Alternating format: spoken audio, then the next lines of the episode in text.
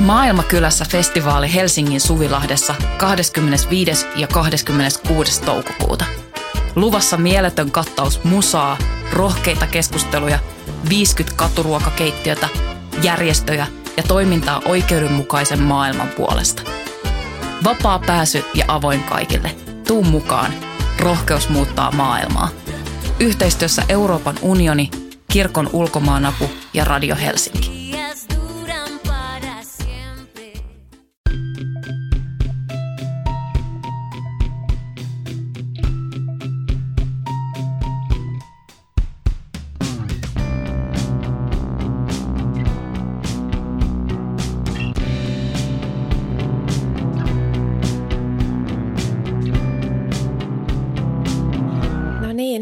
Hei pikkuystävät ja tervetuloa tänne Rosebudin sivulliseen.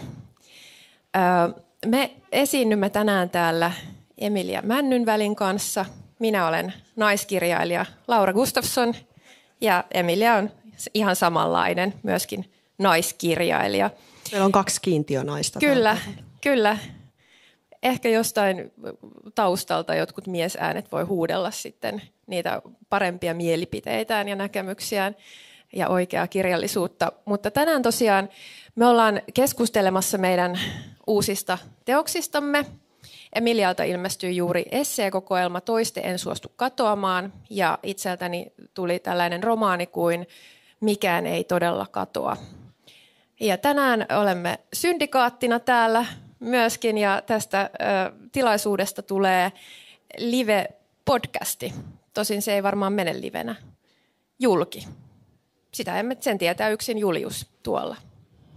Juliuskaan ei tiedä, hän pyörittää tuolla päätään, mutta ei se ei, mitään. Ei se haittaa. Mutta joskus sen voi kuunnella sitten ja miettiä uudestaan näitä suuria sanoja. Mutta heipä hei Emilia.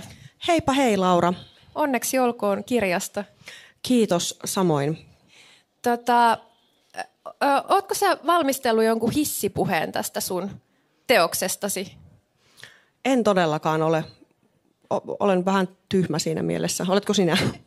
En todellakaan. Mä vierastan hirveästi hissipuheita, koska musta olisi itsestä ihan todella ahdistavaa, jos olisi jossain hississä suljetussa paikassa ja sitten joku alkaisi siinä pölöttää jotain, sille ei pääse karkuun. Sitten, ah, me ollaan vasta neloskerroksessa ja vielä 25 kerrosta ylöspäin. Se olisi hirveätä. Kirjoja on myös kauhean vaikea tiivistää sille, että hei, et, niin kuin virkkeeseen tai kahteen, että tämä kertoo, kertoo tästä. Toki se kertoo myös siitä, että me emme ole markkinoinnin ammattilaisia, mutta yritin tuossa hetki, hetki takaperin tehdä jonkunlaisen tällaisen tiivistyksen, johon kai pitäisi ammattini puolesta olla jonkunlaista kyvykkyyttä ja onnistuin saman aikaiseksi semmoisen listan, missä sanottiin jotakuinkin, että kirja kertoo luokasta, paikasta, liikkeestä, paosta, naiseudesta, lapsuudesta, punkista, avantouinnista ja mitä näitä nyt on.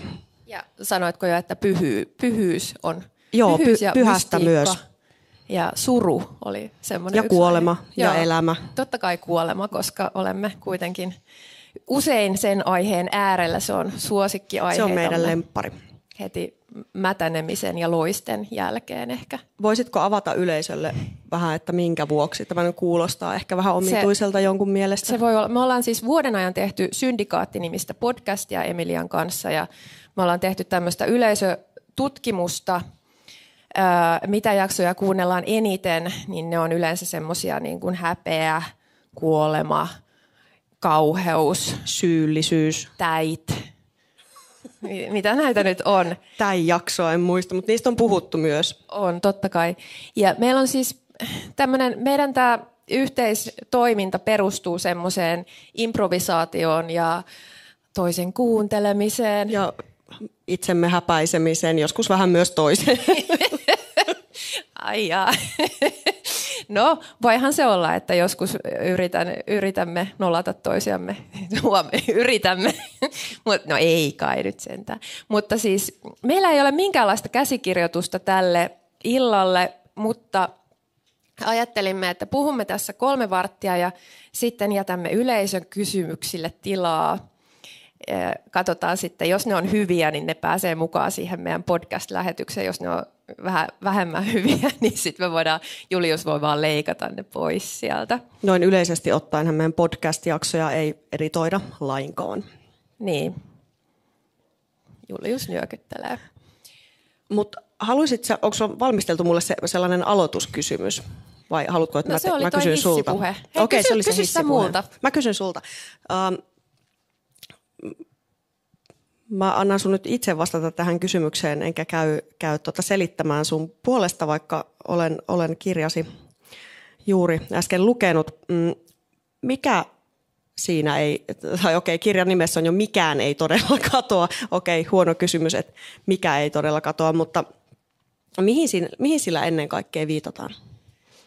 Sillä viitataan semmoiseen niin kuin materian ja energian kiertoon tässä meidän maailmassamme, miten se tosiaan pysyy täällä. Ja siinä on tämmöinen niin kuin ajatus siitä, että ö, varsinaisesti niin kuin kuolema ei ole minkään loppu, vaan, vaan sitten vaan kuolemassa siirrytään johonkin toiseen olomuotoon ja aina vaan uusiin ja uusiin olemuksiin. Ja me ollaan paljon puhuttu sunkaan yksilöydestä ja sitä, että, siitä, että onko olemassa yksilöä ja tultu siihen lopputulemaan, että ei oikeastaan ole mitään yksilöitä, vaan kaikki niin kuin valuvat toisiinsa ja sekoittuvat toisiinsa ja mitä yksilöitä mekin muka ollaan, kun mehän ollaan lähinnä jotain mikrobeja ja bakteereja tämmöisessä niin kuin naiskirjailijan muodossa. Mutta tosiaan ää, joo, se oli tällainen filosofinen lähtökohta tälle, tälle mun teokselle. Mä halusin kirjoittaa tästä ykseydestä, mutta ykseys on aika abstrakti aihe. Ja sitten mulla nousi se, että mä oon aina halunnut kirjoittaa muunlajisista eläimistä ja eläinoikeusaktivismista, niin sitten mä pystyin kytkemään sen aiheen tähän, tähän teokseen. Ja en tiedä, tuleeko siellä sitten tämä kaiken ykseys lopulta kauhean hyvin, mutta se on semmoinen pohjavire siellä olemassa. Ja sitten myös, mikään ei todella katoa, ehkä viittaa myös semmoiseen, että kun meidän aikakaudesta on sanottu, että se mitä tästä yksi asia, mikä jää tästä semmoiseen geologiseen kerrostumaan, on ne kanojen luut. Ja varmaan myös muiden, muiden tuotantoeläinten luut, joita on ihan hirvittävät määrät tuolla. Niin ne... KFC-aikakausi. Kyllä. Joo, mutta ähm, mi, mi, saisinpa mä jonkun yhtä fiksun kysymyksen sulle, mutta sä kirjoitat tässä kirjoittamisesta ja siitä, että mikä sua ajaa kirjoittamaan. Ja haluatko kertoa vähän siitä? Joo, viimeinen, viimeinen esse kertoo siis kirjoittamisesta. Tämä kuulostaa ihan kuolettavan tylsältä. Mä pitkään ajattelin, että mä en halua kirjoittaa, siis tehdä tällaista niin kuin ankeita metatekstiä kirjoittamisesta, mutta sitten mä tajusin, että se on oikeastaan vähän pakko. Et tota, se oli sellainen, se liittyi niin vahvasti kaikkiin mun kirjan teemoihin, se, että miksi, miksi mä kirjoitan. Ja tulipa nyt sitten käsiteltyä tämäkin asia, asia siinä, siinä tota päätösesseessä. Mm, en mä käy ehkä spoilaamaan niitä syitä tässä liikaa, että – mitä ne on, mutta kyllä mä kuvailisin sitä enemmän sellaiseksi jonkunlaiseksi pakoksi kuin nautinnoksi tai huviksi. Voinko me nyt lukea sen katkelman muuten, mikä mulla Apua. on sun kirjasta? Mennään heti, heti tämmöiseen syvään päähän. Tämä on tästä kirjoittamisesseestä, eli ruumis puhuu esseestä. Tämä on niin hienosti sanottu. Kirjoittaminen on tapa kurottaa erillisyyden kuilujen yli. Se on myös tapa viivästyttää hulluksi tulemista. Se on fyysinen pakko, joka muistuttaa oksentamista. Raskas verkko ja seitti, jonka yrittää ravistella päältään. Tuhoon tuomittu yritys päästä pinnalle. Vimmattu halu päästä perimmäiselle paljalle pinnalle, läpi ajattelusta. Se on päässä risteilevien ajatusten päätä täyttävän hälinän kolaamista ulos, pois olemisen tieltä, että jokin ruumiissa asettuisi hetkeksi, antaisi olla, tekisi tilaa levon tulla. kaunis. Tämä on niin ihana kirja. Mä, mun, täytyy, siis mun täytyy sanoa, että kun mä oon tehty näitä meidän podeja ja sitten nämä on aika usein tulee semmoista niin kuin lonkalta ampumista ja vähän sellaista mutuilua ja pölinää ja mihinkään ei ole valmistauduttu, niin nytpä taas muistin, miten valtavan älykäs sä olet ja miten huikaiseva ajattelija sä oletkaan. Ja se oli ihanaa. Kirjoittaessa tosiaan on, se on ihan erilaista ajattelemista kuin semmoinen niin kuin tämmöinen pölinä tai keskustelu. Mä tota, anteeksi mä hämmennyn tämmöisestä jotenkin, tää nolo. Tota, samat sanat, samat sanat, tota, mm, mä huomasin sen, että me oikeastaan siis aika vähän puhuttiin, vaikka me tehtiin noita kirjoja yhtä aikaa, niin me aika vähän puhuttiin siinä kirjoitusprosessin aikana siitä, uh, niistä teemoista. No okei, kyllä mä tiesin, että sä kirjoitat eläinoikeuksista ja ehkä, ehkä mäkin olin jotain sulle sanonut hyvin, hyvin suurpiirteisiä teemoja, mutta sitten mä vähän yllätyin, kun mä luin sun teoksen ja että siellä oli aika että me kirjoitetaan niin kuin edelleenkin vähän eri asioista tai eri, eri näkökulmasta, mutta kyllä siellä samoja teemoja oli, just tämä niin tämmöinen materiaalisuus ja ruumiillisuus esimerkiksi ja, ja tavallaan oleminen. Joo, ehdottomasti. Kyllä varmaan, tai siis totta kai kirjoittaessa se ajattelu tai se kirjan sisältö muovautuu siinä matkan varrella kaik- kaikissa keskusteluissa, mitä käy toisten ihmisten kanssa ja ne näkyy siellä sitten. Tota, yksi, mistä haluan puhua, on kontroversiaalit aiheet. eli eli tota, hankalat, hankalat tai kiistanalaiset aiheet, joista sinäkin tässä kirjassasi tai käsittelet. Haluatko avata, että mikä, mikä oli sulle semmoinen kiistanalaisin juttu, mistä kirjoitat tässä? Ka- ei yhtään johdatteleva kysymys. On siellä varmaan aika montakin, mä luulisin. Mm. kyllä mä luulen, että, että yksi varmaan semmoinen, mikä voi niin kuin herättää keskustelua ja kysymyksiä, on, on tota se mun esseen naiseudesta mun hyvin tavallaan hyvin niin kuin ruumillisen ja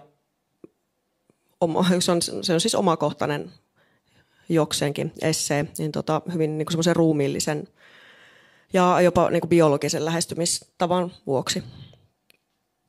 Ja mun tarkoitus ei ole ollut jotenkin, miten, mitenkä mä sanoisin, niin kuin, siis mun tarkoitus on ollut tuoda vain yksi, yksi kokemus ja tulkinta lisää tähän keskusteluun, minkä mä oon kokenut, että on jäänyt ehkä vähän vähälle.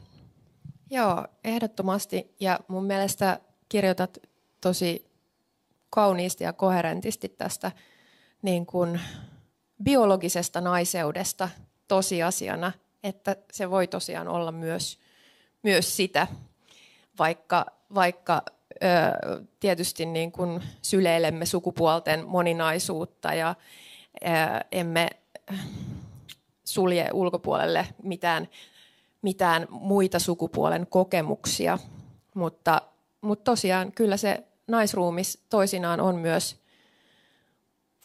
varmaan monille meistä sellainen fyysinen kokemus, jossa ollaan. Niin, ehkä se oli tavallaan siitä, siitä juuri tavallaan, että oli, oli kova tarve kirjoittaa siitä, että jos ei koe sukupuolta muuten kuin sen ruumiinsa kautta. Mm, niin, niin. mitä se silloin on. Ja tav- niin tavallaan haluaa löytää sanoja myös sille. Ja täällä... Semmoisia sanoja, jotka ei, ei kytkeydy taas, taas suoraan joihinkin stereotypioihin tai ole, ole niin kuin helposti toivottavasti hyväksi käytettävissä johonkin epämäärä, epäilyttäviin tarkoituksiin. Mm. Täällä oli, mä oon kirjoittanut, mä oon siis kerrankin mä oon tehnyt muistiinpanoja meidän kohtaamista varten ja mä oon kirjoittanut muistiin tämän Pillu ei ole mielentila. Oon, se on, se on niin sinä olet kirjoittanut siellä.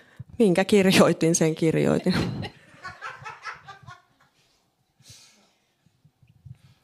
Tästä tota, niin, eihän tota nyt ihan täysin ei-kontroversiaaliksi voi sanoa tätä sunkaan, sunkaan tota kirjaa. on tietysti ilmeistä, että siellä on, siellä on tämä hyvin ristiriitainen mm, eläinsuhde tai, tai hyvin, niin kuin kaksi hyvin vastakkaista eläinsuhdetta. hyöty, hyöty ja esineenä tai, tai kohteena käyttäminen ja sitten taas tällainen eläimen itseisarvon tunnistaminen.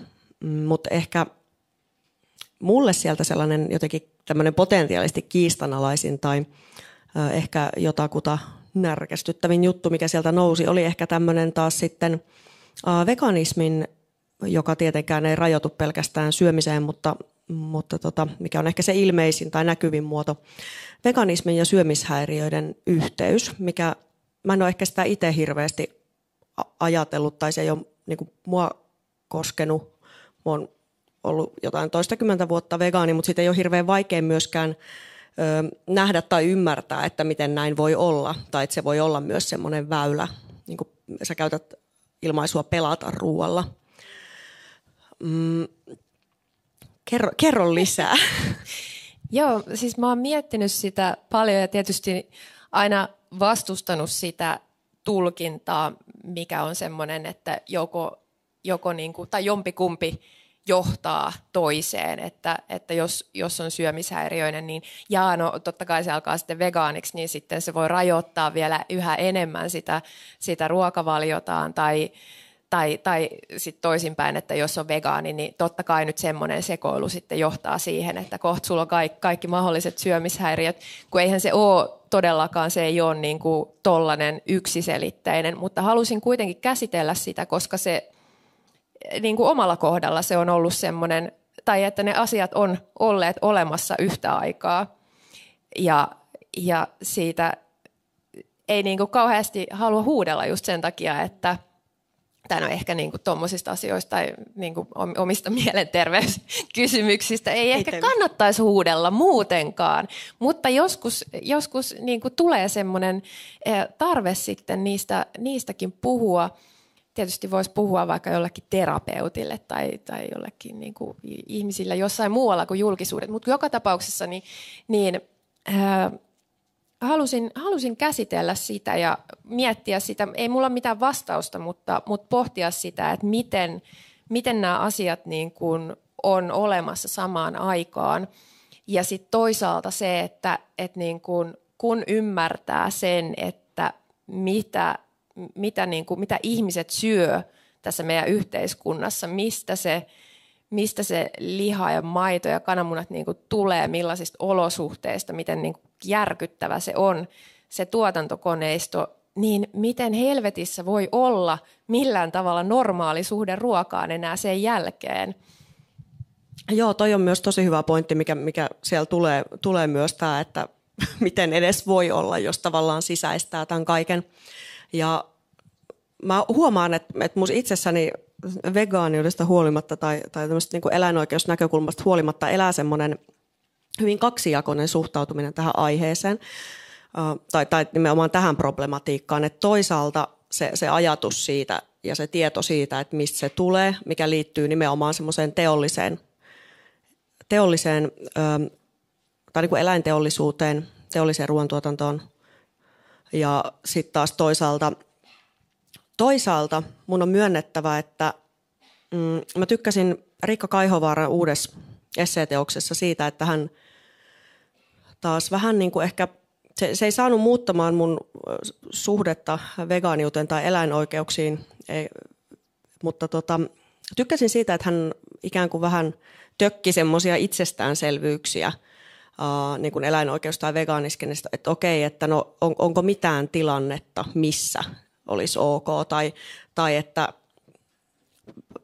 ei nyt ihan näin, näin tota sanoin, mutta kuitenkin tämä ajatus jossain muodossa, että, on, että kuinka väärin tappaminen ja väkivalta on, anteeksi Riikka, jos mä siteraan sua ihan päin helvettiä luultavasti, mutta tota, äh, siis tämmöisiä niin kuin tavallaan itsestäänselvyyksinä pidettyjä kysymyksiä ja lähti niin kuin sitä, sitä kaivamaan sitä kautta. Ja mä tykkäsin siitä sen takia, että monesti taas – mm, eläinoikeusliikkeessä on mua pikkusen ehkä ärsyttänyt itteni jopa semmoinen semmoinen niin kuin tosi selkeä hyvä ja paha ja musta ja valkoinen ja puhtoinen ja syntinen ajattelu, että tavallaan se on, ää, kaikki on niin jotenkin semmoista, miten mä sanoisin, jopa niin kuin lapsellisen, lapsellisen niin kuin yksinkertaista. Toisaalta voidaan myös sanoa, tai, tai sitten tämä mun toinen, toinen puoli musta sanoa, että no niinhän se on. Niinhän se on. on. On oikea ja väärä ja se on tosi selkeä. Tavallaan tähän niin tappamiseen liittyen, liittyen ja, ja toiselle olennolle kärsimyksen aiheuttamiseen liittyen asia. Asiahan on periaatteessa hyvinkin selkeä, jos, jos ollaan rehellisiä. Mutta sitten mä huomaan, että se mutta, joka mun olkapäällä istuu, se sanoo, että se on sellainen survivalisti, mutta joka sanoo, että no entä sitten, kun täällä menee kaikki päin helvettiä ja shit hit the fan ja sä et osaa edes kalastaa, niin mitä sitten? Niin, niinpä. Mutta me ei olla vielä siinä pisteessä ja tavallaan sit siinä vaiheessa, kun ollaan, niin sitten sit se täytyy ratkaista uudestaan. Ajatella uudestaan. En mä kyllä pystyisi ikinä... Eh. Pystyisit, pystyisit sä vaikka kalastaan, jos olisit kuolemassa nälkään? No mä kyllä, tavallaan, että mikä se oikeutus olisi sille sitten? Että miten se niin kuin kalan elämä on vähemmän arvokas kuin Toi mun on todella elämä? hyvä kysymys. Mä, mä voisin tavallaan, jos mä olisin looginen mun ajattelussa, mä sanoisin, että ei sen, ei sen vähempi, mutta mun täytyy ainakin tunnustaa, että musta on niin kova joku, joku selviytymisvietti, että kyllä mä söisin varmaan, en mä edes kehtaa sanoa, mitä mä söisin, jos, jos mä olisin, olisin kuolemassa nälkään. En halua pelotella teitä, mutta... No niin, toivot, ei kannata olla ei Emilian lähettyvillä, jos, tota, jos äh, sivilisaatio romahtaa. Emilia syö sinutkin pian.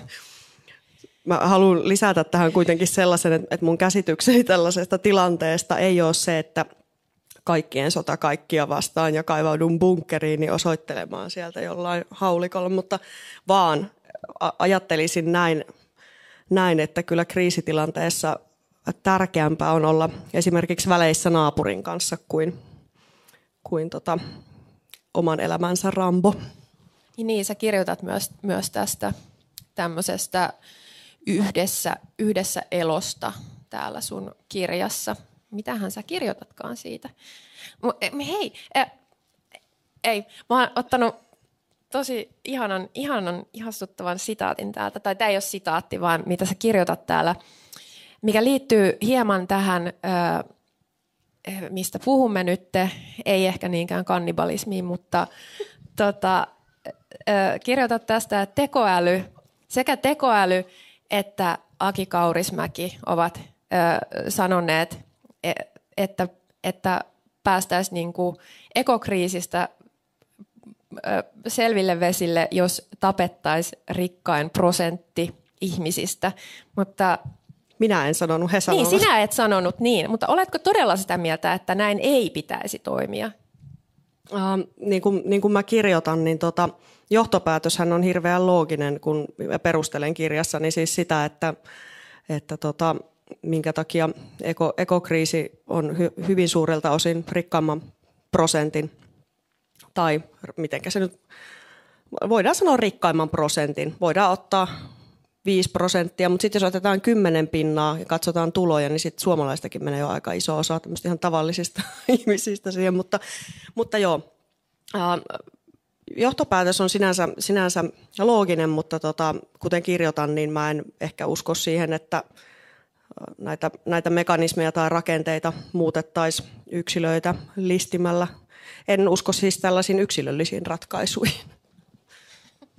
Niin, koska sittenhän siinä olisi se riski, että, että, että sitten se, ne, jotka kuuluu siihen niin kuin toiseen prosenttiin, niin ne ottaisi haltuun niin, tämän se, omaisuuden. Tämä on se klassinen vallankumous meni vituiksi. Sieltä tulee uusi, uusi tota, niin. hallitseva posse. Musta oli hienoa, että sä otit tämän näkökulman tässä kirjassa esiin, koska niin, niin, kuin niin kyllästymiseen asti on, on saatu kuulla tämmöistä niin kuin, kyllä se Linkola oli oikeassa ja tämmöinen, niin, kuin, että, niin, että hävitetään sieltä niin kuin, ö, kehittyvistä maista ihmisiä ja siellä, missä niitä syntyy hirveästi. Jumalauta, ne ei niin kuin, kuluta mitään verrattuna meihin. Joo, tämä on, keskustelu on hyvin, se on, se on joillekin erittäin edullista, että keskustelu johdetaan esimerkiksi, esimerkiksi tota, sivuraiteelle väestön väestönkasvuun tai, tai tällaisiin kysymyksiin, koska tosiaan tämmöinen ihan, ihan tavallinen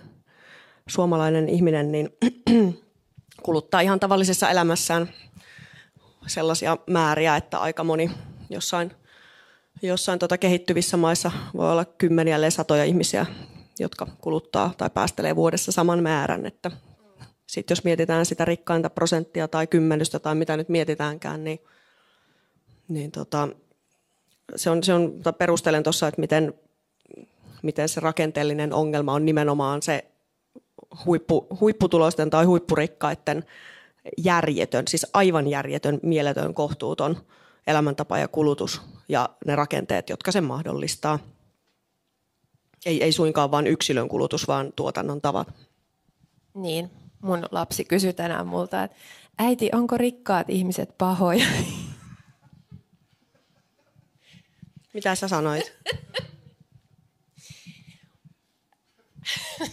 No mä sanoin, että ei ne ehkä ole alkujaan pahoja, mutta sitten kun ne, kun ne ymmärtää, että se on epäoikeudenmukaista, että heillä on enemmän varallisuutta kuin useimmilla, niin tota, he muuttuvat epäempaattisemmiksi ja alkavat perustella sitä sitten, niin kuin, että miksi, miksi heille kuuluu enemmän. Paremmille kuuluu. Niin, niin ja sitten, koska he näkevät itsensä poikkeusyksilöinä, niin sitten voi käydä niin, että alkavat sitten halveksua näitä vähemmän poikkeusyksilöitä. Niin, tätä on ihan tutkittu, tutkittukin, että köyhillä on parempi empatiakyky jopa rikkaita kohtaan kuin sitten toisinpäin.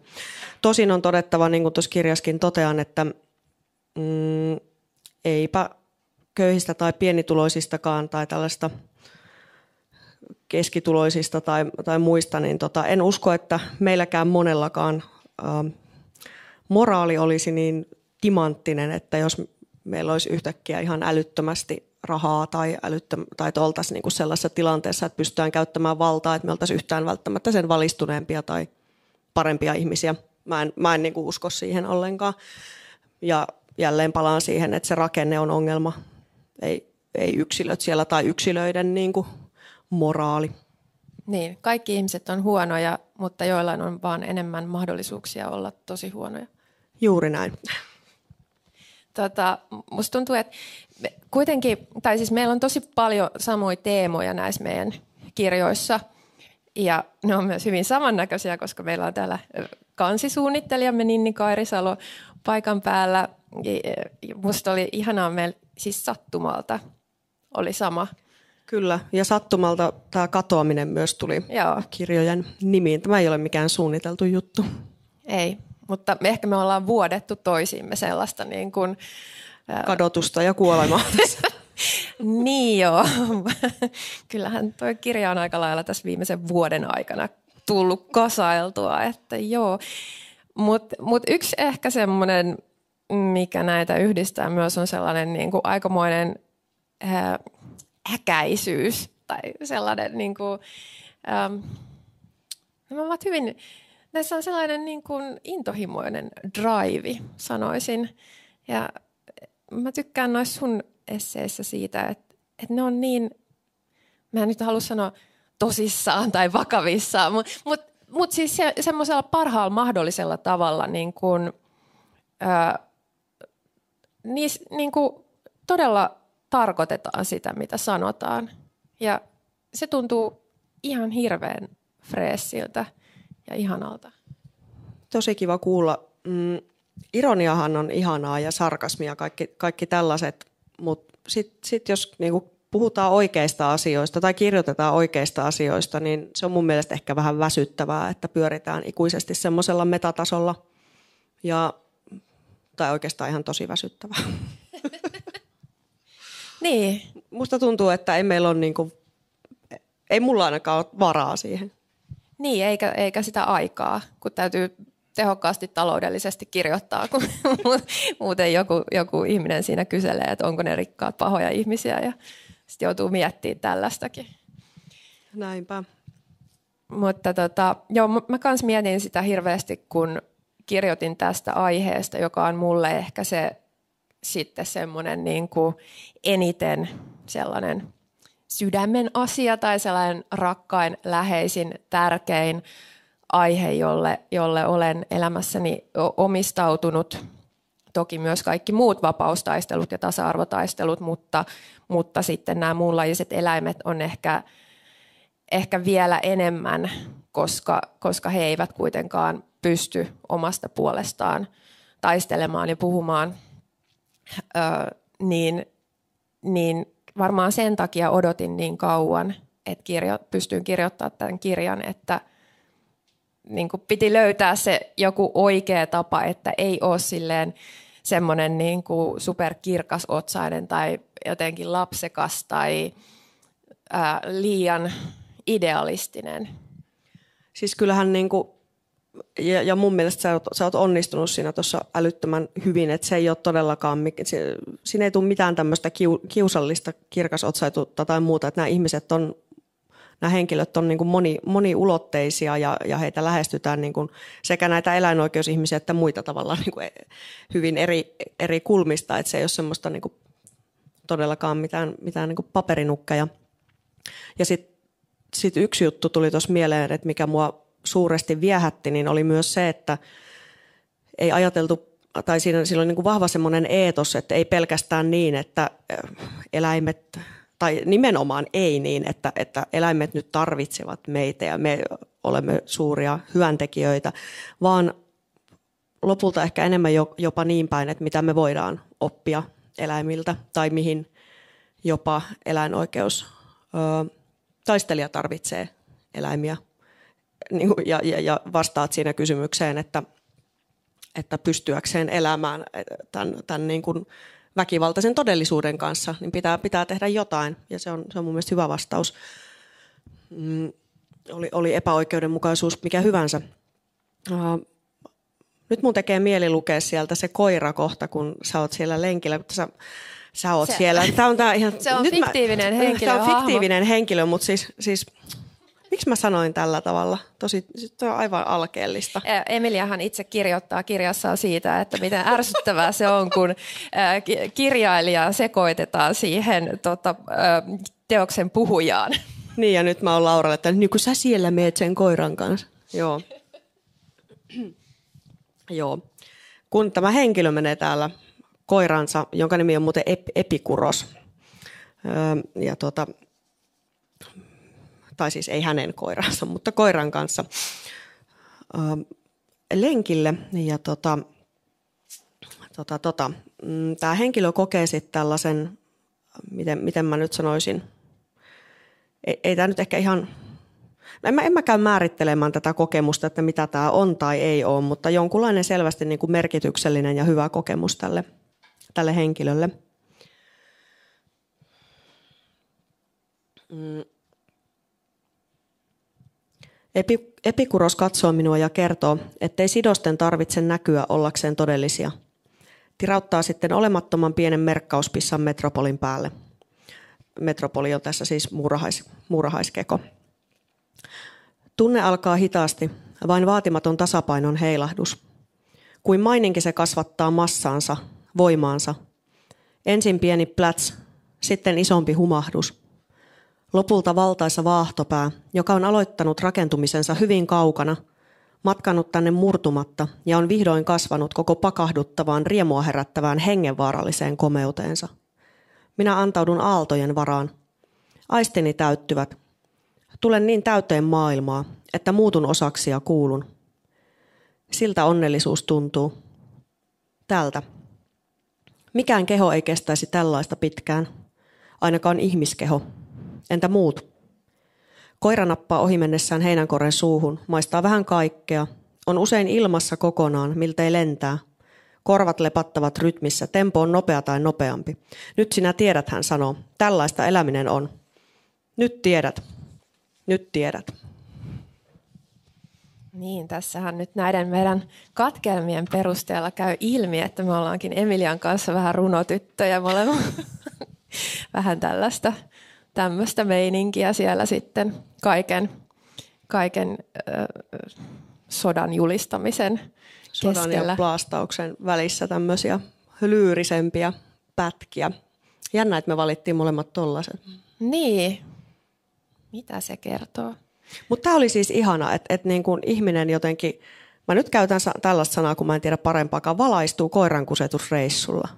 Joo, ja siis, siis onhan totta tietenkin, että hirveän monet asiat tässä mun romaanissa on sellaisia, tai siinä sekoittuu, sekoittuu todelliset omat kokemukseni ja omat inspiraation lähteeni ö, näihin fiktiivisiin. Ja niistä tulee sellainen niin kuin, ö, solmu, josta on vaikea sitten ehkä sanoa, että mitkä, mitkä, on, mitkä on niitä oikeita ja mitkä on täysin keksittyjä, koska ne on niin yhteydessä toisiinsa. Ja mulla oli siis tällainen upea valaistumisen onnellisuuden kokemus koiran kusetusreissulla tuossa joskus toissa kesänä tai jotain. Ja se tuntuu tärkeältä yrittää kirjoittaa se. Se on tosi vaikea kirjoittaa, miltä jokin asia tuntuu ja just ruu, kirjoittaa ruumiista.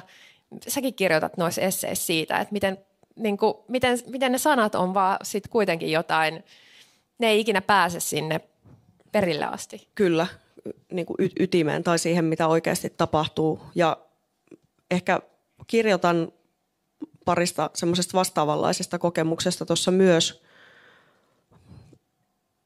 En onnistu sanomaan kyllä paljoakaan, paljoakaan koska jotenkin tuntuu, että varsinkin tuommoisista kuulumisen tai, tai onnellisuuden kokemuksista on tosi vaikea kirjoittaa tai sanoa niin kuin yhtään mitään. Niin, jotenkin täytyy silti yrittää, koska muuten tuntuu, että kaikki muu on epäolennaista. Tai, tai että se on jonkinlainen haaste. Ja just se, että kirjoittaminen on niin kuin kusihätä, tai se, vertaat sitä siihen, että, että täytyy vaan, että on niin kuin vaan pakko yrittää ilmaista jokin asia. Ja se ei ole niin kuin erityisen välttämättä mikään nautinto ilmaista sitä, tai samalla tavalla kuin se, jos on kusihätä ja sitten menee vessaan. Niin, niin sitten on kiva, kun ei ole kusihätä. Mutta, niin. eli, eli tavallaan kun se kirjoitus on, on valmis, mutta sitten siinä on se, se ongelma tietenkin, että kaikki alkaa taas alusta. Niin, Hirve, hirveää.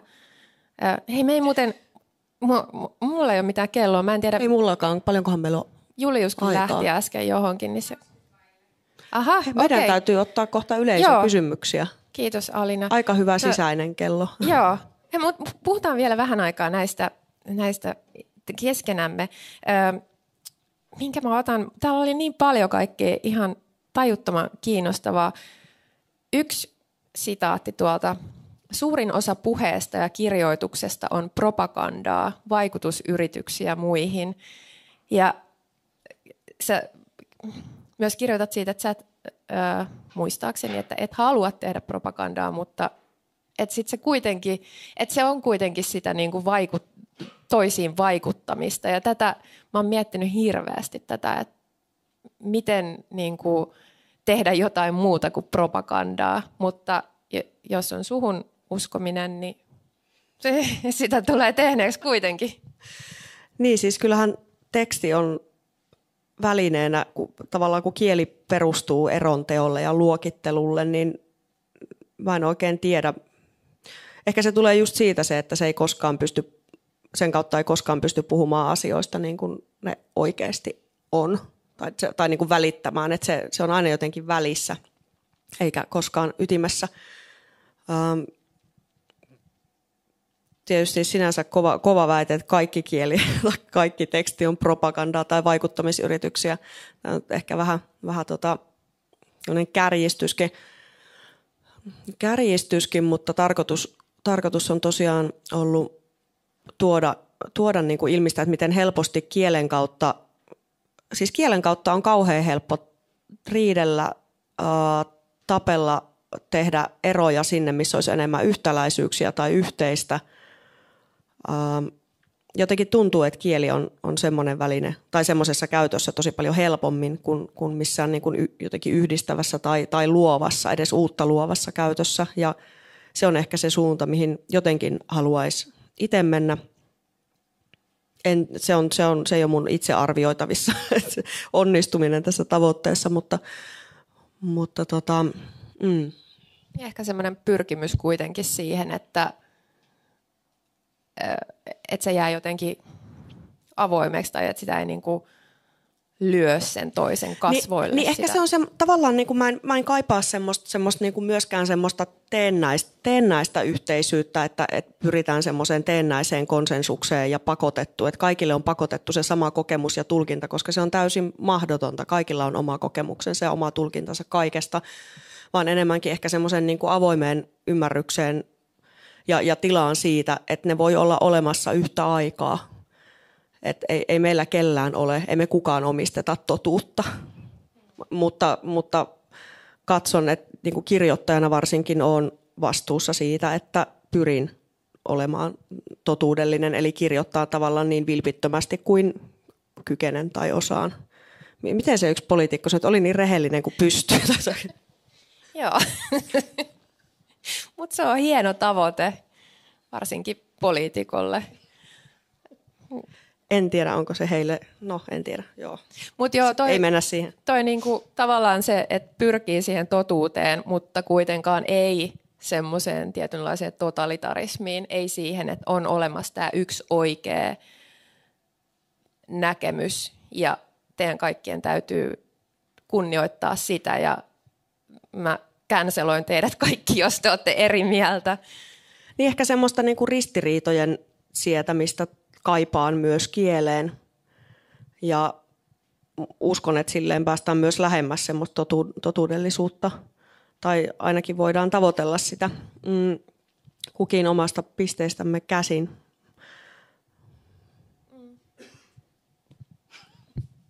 Joo.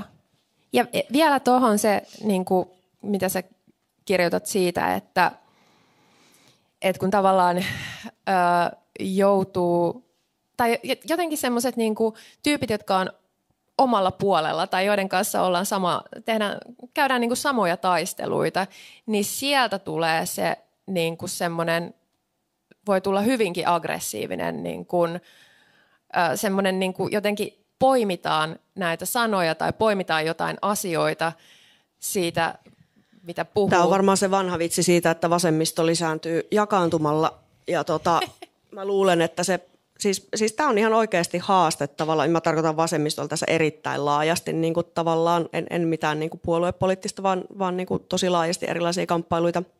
Ja äh, tietenkin se juontaa sieltä, että niin, siis se on ihan oikeasti haaste, että, että musta tuntuu siltä ja vaikuttaa siltä, että, että oikeistolla, ja varsinkin niin kuin puhun tässä niin semmoisesta, kello oikeasti valtaa talousoikeistolla, niin heillä on enemmän ehkä. Tietysti tämä voi olla myös harha, koska mä en, mä en ole Inessä heidän skenessään, mä en tiedä minkälaista siellä on, mutta, mutta tota, vaikuttaa siltä, että heillä on ehkä enemmän tilaa niin kuin eri, e, tai niin kuin sisäisille ristiriitaisuuksille, että on tietyt semmoiset perusperiaatteet, että kunhan nyt nämä, niin, kuin, niin sitten. Ja tota, mä luulen, että se, sikäli jos näin on, niin se voisi juontaa sieltä, että, että kun on sitä valtaa, niin sitten ei tarvitse kiinnittyä kaikkiin pikkujuttuihin. Että tavallaan se semmoinen niin kokemus siitä, että ei ole valtaa, ei pysty vaikuttamaan, niin sitten se purkautuu semmoisena, että sitten takerrutaan vaikka niin kuin sanoihin tai termeihin tai kaveriin, joka on vähän ärsyttävä tai, tai sanoo väärin. Tai siis niin kuin tämmöiseen jotenkin, niin. Että se on tavallaan semmoinen oire, se on oireellista siitä, että ei ole oikeata valtaa. Toinen kysymys on sitten, että että tota, mitä sille pitäisi tehdä, mutta siihen emme mene tässä. Siitä aiheesta on muuten järjestetty keskustelu, ja, keskustelu jos toinenkin varmaan tässä historian aikana. Mm. Mutta se jotenkin just se, että ei, et ei voi käydä niitä taisteluita, jos pitää koko ajan niinku hiippailla semmoisilla heikoilla jäillä ja pelätä sitä, että et, et omat tulee ja tökkää sinne niin avantoon. Se on, niin, se on ehkä tavallaan semmoinen, niin kuin, jos, jos mä nyt oikein saan kiinni tuosta, niin tavallaan semmoinen niin kuin tietty uusmoralismi on se, semmoinen niin kuin myös hirveän yhteensopiva niin kuin uusliberalismin kanssa, että se ei, ole, se ei millään tavalla haasta sitä. että se on tavallaan, ja, ja niin kuin kuluttajuuden ja tavallaan ä, arvon jotenkin arvon, siis markkina-arvon näkökulmasta, niin se on, se on niin kuin täysin yhteensopiva sen pelin kanssa. Otetaanko nyt niitä yleisökysymyksiä? Joo, otetaan vaan. Joo. Onko jollain? Kyllä me voidaan tässä vielä löytää. Pölistä jo. Hei, siellä.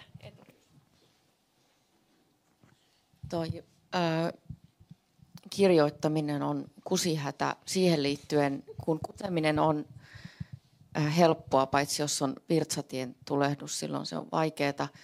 Mutta mua alkoi kiinnostaa kirjoittamisen vaikeus tai teidän kirjoittamisen praktiikka, niin miten te kirjoitatte, miten te saitte kirjoitettua nämä hienot teokset, Emilia ja Laura.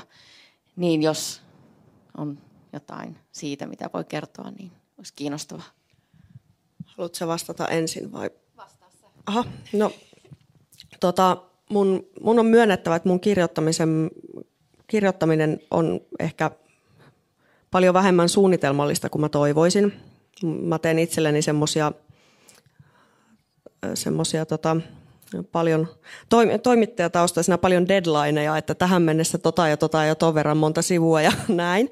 Mutta tota, käytännössä se, se kyllä tapahtuu aika semmoisena niin ryöpsähdyksinä, että mä en ole ehkä semmoinen kirjoittaja itse, jos puhutaan niin tämmöistä luovemmasta kirjoittamisesta, journalistinen kirjoittaminen on vähän eri asia, kun sitä tekee työkseen. Um, mutta jos puhutaan tämmöisestä kirjoittamisesta, niin, niin kyllä se on vähän sellaista, että sit, sit mä humpsahdan välillä johonkin kaninkoloon ja vietän siellä 16 tuntia ja sitten ryömin sieltä niin kuin takas maailmaan semmoisena zombina, että mitä äsken tapahtui ja minne nämä tunnit hävisi ja miksi mulla on näin huono olo, kun mä en ole syönyt eikä nukkunut. Että se on jotenkin sellaista... Uh, parhaimmillaan, niin kuin, siis toihan on myös tosi kiva tuommoinen flow-tila, mutta mut onhan se myös hirveän niin kuin raskas, raskas tapa. Ja, ja tota, toi on tietysti siinä niin kuin tekstin tuot, tuottovaiheessa, että kun sitä pitää tuottaa paljon – ja editointi on tietysti sitten, sitten paljon, paljon niin kuin jotenkin säntillisempää. Mä en tiedä, osasinkohan, vastasinkohan mä nyt tähän kysymykseen ollenkaan. Osaatko Laura vastata paremmin? Ai sun puolesta. ei, kun, ei kun ihan omasta. no siis mä oon, mun tekemistä sanelee hirveän paljon se, että mä oon tosi pragmaattinen ja tosi laiska. Niin näiden... No lai, et ole. Älä valehtele. No mä koen itseni ko- kovin laiskaksi. Tai silleen, että mä haluan tehdä niin kuin, ettei me ihan, tai ettei ainakaan käytä aikaa semmoiseen, että istuu vaan siinä koneen äärellä ja on silleen, että mitä mä nyt kirjoittaisin tänne. Niin, et ei semmoista, vaan sitten niin kuin, sit tykitellään, kun ollaan siinä. Ja, ähm, ja mulla oli siis se, että, että kun mä aloin suunnitella tätä kirjaa, niin mä vietin hirveän paljon aikaa – naapurin koiran kanssa, Bobin kanssa, joka on, Epikuros on ehkä hieman inspiroitunut Bobista. Ja sitten, no vietän kyllä edelleenkin aikaa hänen kanssaan paljon. Ja sitten olin paljon tuolla eläinten turvakoti Saparonmäessä hoitamassa kanoja ja possuja ja lampaita. Ja sitten näihin juttuihin meni niin paljon aikaa, että mä en ehtinyt kauheasti kirjoitella, niin sitten oli kätevää – käyttää tätä materiaalia, mitä heidän kanssaan oli syntynyt, tai näitä ajatuksia, ja sitten tökätä ne sinne niin kuin siihen kirjaan, niin siinähän sitä, se oli semmoinen käytännön saneleva juttu. Mulla tuli sellainen vielä mieleen, että kyllä mä tosi paljon kirjoittaessa niin kuin tavallaan testautan, varsinkin tuommoista esseetyyppistä tekstiä, niitä ajatuksia ja, ja pallottelen niin kuin ihmisten, ihmisten kanssa kans, että et mit, mitä tavalla, koska mä en niinku usko siihen, että mä sulkeudun jonnekin kammioon ja sitten sieltä tulee joku sellainen mestariteos, vaan niinku se, että, se, että kyllä niinku kaikki tavallaan ää, uudet ja, tai uudet ja uudet, en mä tiedä onko mikään u, uusi ajatus, mutta siinä määrin kuin voi olla, niin jotenkin uudet tai merkittävät vaikka oivallukset, niin syntyy enemmän tai vähemmän ää, niin kuin semmoisessa yhte, yhteisessä tilassa ja vuorovaikutuksessa ja, ja niin kuin, et koen, koen itse sen kovin tärkeäksi, että, että tota, en, siinä pitää olla myös toisaalta varovainen, ettei lähde niin kuin siihen, että jotenkin sensuroimaan itseään etukäteen tai, tai tota, tulee, tulee jotenkin huomaamattaan lahjoituksi tai muuta, että, että tekee jotenkin kompromisseja ikään kuin. Että, että se on sitten se, se kääntöpuoli, mille pitää olla, mutta mä en usko, että se on, no se ei ole mulle ollut yleensä kauhean iso ongelma. Että, tota, joo. Oliko, oliko Raisalla kysymys? Joo. Missä meidän mikki meni? Tämä muuten täytyy sanoa, että on ihanaa, että tässä eturivissä on Susanna Hast ja Raisa Omaheimo, jotka, joita olemme molempia heidän teoksiaan käsitelleet tuota, meidän podissamme. Olemme erittäin otettuja. Ihanaa, että tällainen dialogi. Dialogi best. Äh, kiitos mahtavasta keskustelusta. Ähm, tota, nyt ollaan... Ö, maailma näyttäytyy sy- synkkänä. Eläinten luut täyttää. Maailman vasemmisto leviää ja maailma palaa ja yksilö ei voi ratkaista mitään, tälleen tiivistettynä, niin mikä, mikä, mitä voi tehdä? Mitä te ajattelette? Siis koska olen ihan samaa mieltä näistä kaikista, niin kuin jaan tämän maailman katsomuksen, niin mitä te ajattelette, mitä voi tehdä? Mitä, mitä yksilö voi tehdä tässä tämä, hetkessä? Tämä on ihana ja tärkeä kysymys mun mielestä.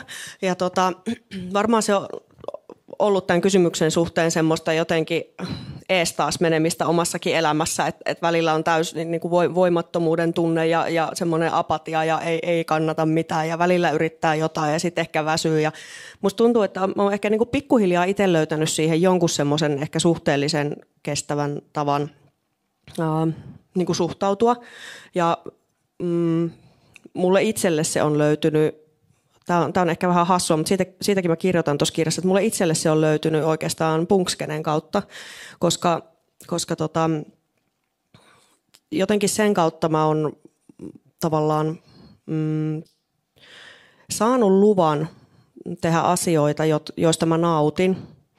Ja voinut silti kokea, että ja tehdä niitä yhdessä muiden kanssa ja voinut silti kokea, että tällä saattaa olla jotain niin kuin muutakin merkitystä. Että tavallaan se, että kun siihen kuuluu tosi vahvasti, vahvasti siihen kulttuuriin se tee, tee se itse meininki ja sellainen niin kuin tietynlainen yhteisöllisyys, että, että jotenkin se on ehkä osaltaan myös vapauttanut mua semmoisesta niin kuin, kun miettii kaikkia maailman ongelmia ja siis se on ihan hirveä sellainen paino, kun lytistyy ja luistuu niiden alle, että kun en mä voi tehdä näille mitään, eikä me yhdessä kauheasti, niin sitten jotenkin tavallaan, tavallaan niin kuin mä, mä ajattelen itse niin, että, että kyllä se pitää myös niin kuin sallia itselleen ja antaa tai niin kuin löytää se nautinto siitä tekemistä ja tehdä sitä, mikä, mikä niin kuin tuntuu itsestä merkityksekkäältä ja niin kuin mielekkäältä ja hyvältä. Ja mä luulen, tai uskon vahvasti siihen, että, että, myös, että semmoinen tekeminen on myös sitä kestävää, joka kantaa niin kuin hedelmää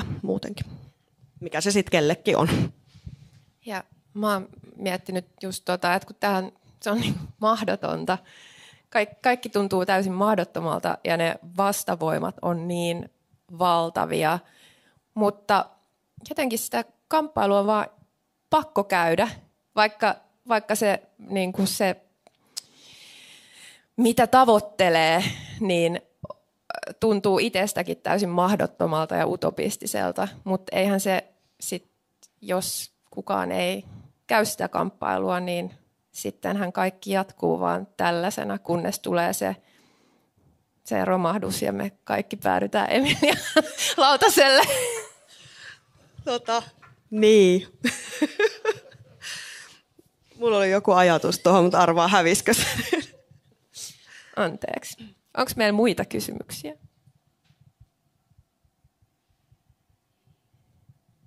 Ehkä meillä ei ole. Ehkä me, ehkä me sitten laitetaan homma pakettiin ja mm. mulla oli joku hieno loppukanetti, mutta en mä sitä enää muista, mutta ei se mitään. Mulla on hei äh, sitaatti tästä sun kirjasta. Se on jo joku kolmas, mä oon lukenut yhden tuosta sun kirjasta. Tämä oli niin hyvin hävettää. Olen mieluummin irvokas kuin tekopyhä. Ja jotta saatte selville, mihin se liittyy, niin on pakko lukea toi kirja. Ja tämä nyt meidän podcastin kuuntelijoille voimme kertoa, että tämä löytyy myös tämmöisenä videotallenteena. ja mikään ei todella katoa, ei varsinkaan internetistä ja videotallenteemme pysyy siellä. Ja Emiliakaan ei suostu enää toiste katoamaan ja hän on meidän Tässä ilonamme. elämässä. Kyllä. Kiitos paljon teille täällä. Kiitos kaikille osallistuneille. On tosi kiva nähdä teidät täällä.